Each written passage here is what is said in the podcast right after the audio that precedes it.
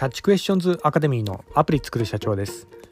本日はですね IT エンジニアの家選びというようなところでお話の方させていただきたいと思います。私のこちらの番組の方はですね主に YouTube で配信させていただいておりまして YouTube の方はですね iPhone アプリの作り方、ラズベリーパイによるリモートサーバーの構築方法、仮想通貨のマイニングなどちょっと専門的なお話などもさせていただいております。こういったお話がお好みというような方いらっしゃいましたら YouTube の説明欄の方ですね、そちらに番組リスト別に URL 貼ってありますのでこちらからぜひよろしくお願いいたします。 YouTube でアプリ作る社長と検索していただくと出てくるかと思います。では、本題の IT エンジニアの家選びというようなところでなんですが、今回はですね、私が今住んでいる都心の家とですね、田舎の家について、比較しながらお話しさせていただきたいと思います。結論として、どっちがいいという話でもないんですが、どちらにもですねいい点があるんでねぜひ参考にしていただければと思います。特に就職とかね結婚とかで新規を考えている方は、特に家選びが重要になると思うんです。人生最強の投資は、家と言っても過言じゃないんじゃないかなというふうに思ったりもしております。これねこの選択肢一つで経済的に豊かになれるかどうかっていうのが決まったりするようなとこもありますし、また通勤時間とかねそういった、人生の貴重な時間ですよね。こういったものはですねどの家にするかどうかで、どれくらい消費されるかとかそういったところも決まってくるんで、だからこそですねこの、家選び、これはもう投資そのものにもなるんじゃないかなというふうに思ったりもしております。で最近私田舎の家にも、興味を持っているっていうのは、事実なんですね。YouTube とかでもですね田舎の、家暮らしみたいなそんなような番組あって、私も結構自然が好きなんでねそういった番組結構見入っちゃったりしてるようなところなんですけどね最近結構ハマってんのが田舎でね自分で小屋を作ってそれをそのまま配信してその配信の広告費とかそういったのをちょっと稼いでそのまま暮らしていけちゃうみたいなそんなような人とかも出てきたりしてるんですよね。そのね生活スタイルとかそういったのも結構面白かったりして見入ってしまうようなところがあるんですね。特に私のこちらの番組 IT エンジニアの方は多いと思うんですけど IT エンジニアの方であったらですねコロナ禍はもちろんコロナ後もですねそのままリモートで仕事できてしまう方結構多いと思うんですよね。なのでそういった視点から考えると田舎で暮らすっていうのも選択肢として一つありなんじゃないかなというふうに思ったりもしております。パソコンでね仕事できるみたいなそんなような業務であればわざわざオフィスに行く必要なんてのはないのでねなので完全リモートなそういった環境が想定されるんであれば田舎暮らしもいいんじゃないかなというふうには思ったりもしております。で田舎のね利点っていうのはやはり土地が安いですよね。ものすごい安いんでねで、それで生活コストとかだいぶね、レストランとかそういったところとか行ってもすごい安かったりもしますよね。野菜とかそういったのも普通にタダでその辺で畑耕して暮らしちゃったりするようなとこもできたりするんで、そういった意味合いからするとですね、生活コストとかだいぶ抑えられるんじゃないかなというふうに思ったりしてるようなとこがありますよね。で今のね小屋暮らしのニート生活みたいなそんなようなYouTube の番組とかやってたりしてたまに見たりするんですけど結構ね結構辺境地みたいなそんなようなところでも Amazon がね届くみたいなんですよね。だから生活用品にも困らないんじゃないかなみたいなそんなようなところもあって、その部分は結構憧れてるようなそんなようなところもあります。ただね一つ気になるのがですね、これが本題にも少し絡んでくるようなところなんですけどお車代なんですよね。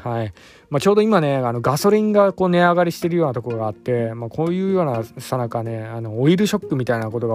起これば結構深刻になるんじゃないかなみたいなそんなような感じで思ってるようなところがありますけど、コロナのね影響でこういった石油関連の会社とか結構潰れちゃったりとかビジネスやばくなっちゃったりとかしてるようなとこがあってもう石油なんてね一時暴落してねコロナ禍で全然ガソリンとか使われないんで、それでだいぶ死んだ会社多かったんじゃないかなと思うんですけどそれが今やね、経済が活動し始めてで一気に石油関連の、そういったニーズが今上がってるようなこのような状況で今そこでね結構息絶えてしまった会社がこう復活できないんでね、そのニーズが急激に上がって、今オイルショックみたいなことが起きてるわけなんですけど、こういうような時とかも結構大変かなっていうのはこのお車代ですよね。ガソリンもそうなんですけど、車の維持費って結構バカにならないんですね。私もですね、一時期車持ってた時期もあったんですけど、車検だとかね、それから車の保険もありますし、また税金ねそれもあれば、あと意外にねこれコストつくのがタイヤとかね、結構くんですよね。雪が降るような、そういった北方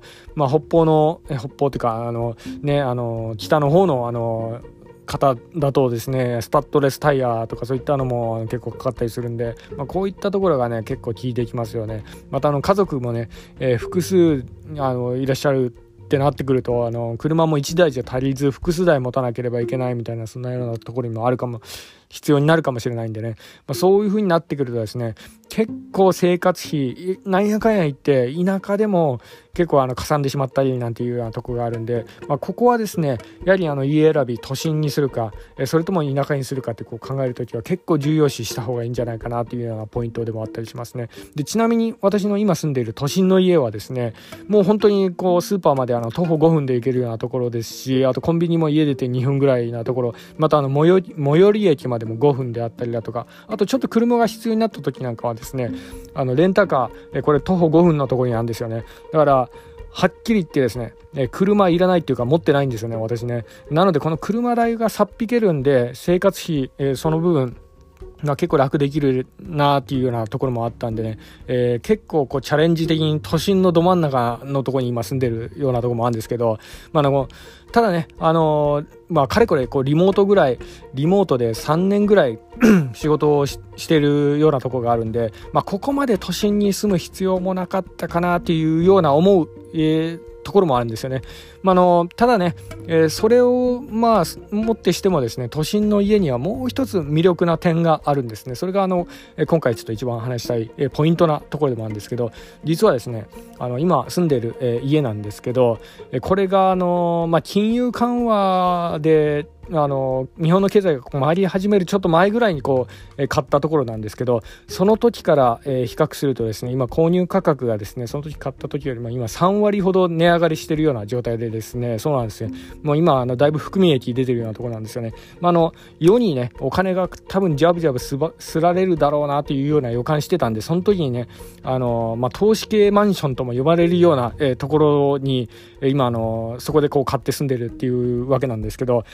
なので狙い通りっちゃ狙い通りでもあったんですが、でこれがねまたもう一つ結構有利に働いてるのが住宅ローン減税絡みなところでもあったりするんですよね。で今超低金利が進んでるようなところがあるんで、その分がですね住宅ローン減税でバックされてですね、今不思議な状態が起きてるのがですね、借金しているにもかかわらず、超低金利なので住宅ローン減税がプラスとして働くんですね。何が言うかっていうと、借金してるのに、国からね、利子をさっ引いてもお金をもらえるようなおかしな構造に今なってるようなところがあるんですね。なのでここかれこれ7年ぐらいですかね、この仕組みが働いていてですね、借金しているのに、国からお金がもらえているみたいな、そんなような状態になってます。金利と本来であれば金利の方が高くつくんで、やっぱ借金してたらマイナスっていうのが筋なんですけど、超低金利がずっと続いてたんでね、だから住宅ローン減税分がバックされるとですね、結構こういうような状態が続いている人も結構多いみたいなんですよね。このねおかしな仕組みについてはさすがにちょっと国も気づいてですね、来年からちょっと是正されるみたいな、そんなようなところもあるんですが、ただね今年中に家買えるみたいな、そんなような人があったらですね、もしかしたら、この仕組みに、うまく乗ることができるかもしれないんでね、もしもうそろそろ家買うかなみたいな、そういうような、ことをちょっと考えてる方、この番組聞いてる方いらっしゃったらですね、住宅ローン減税の仕組みをよくよく勉強してた方がいいと思います。これでね人生だいぶ左右してくると思いますんでね、はい。とにかく田舎暮らしもね、一つ選択肢としてはありなのはこれ確かだと思います。特にIT エンジニアの方でリモートで仕事できるみたいな、コロナ後もリモートで仕事できるみたいな、